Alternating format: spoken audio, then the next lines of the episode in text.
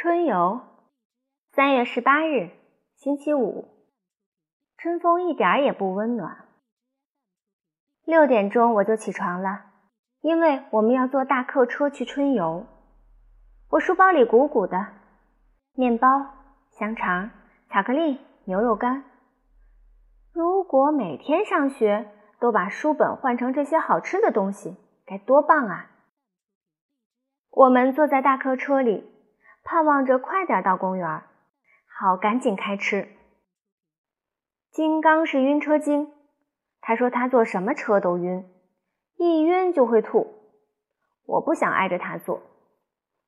田老师说，也许他这次会没事儿的。我只好不情愿地和金刚坐在一起。车刚离开校门不远，金刚就像一只打鸣的公鸡。抻长脖子，一呕一呕的。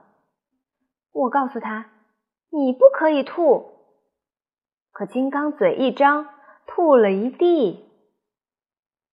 闻到又酸又臭的味道，我终于忍不住，也吐了一地。晕车也传染吗？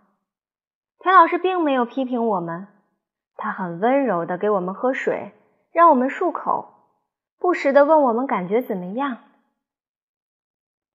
很快，公园到了，车一停，我和金刚马上就不晕了，又变得活蹦乱跳起来。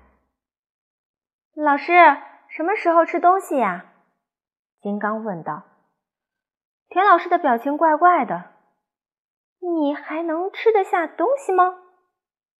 哦我肚子里的东西都吐光了，当然要补充补充啊。要不回去的时候就没什么可吐的了。金刚振振有词。我们排着队走进公园。田老师说，无论做什么都要以小组为单位，集体活动。结果，我们小组十个人不停的上厕所，连好好逛逛公园的功夫都没有。野餐的时候，我们坐在草地上，开始吃自己带的东西。我最后还剩下一根棒棒糖，我和胡小图、金刚、王天天、刘坚强一起分着吃了。香香果和卜小萌都很奇怪，那么小的一根棒棒糖，五个人怎么分呢？其实很简单，我们每个人轮流舔着吃，直到最后只剩下棒棒。这回该轮到香香果和卜小萌吐了。回来的路上，金刚没吐，我也没吐，我们在车上睡着了。春游真好玩。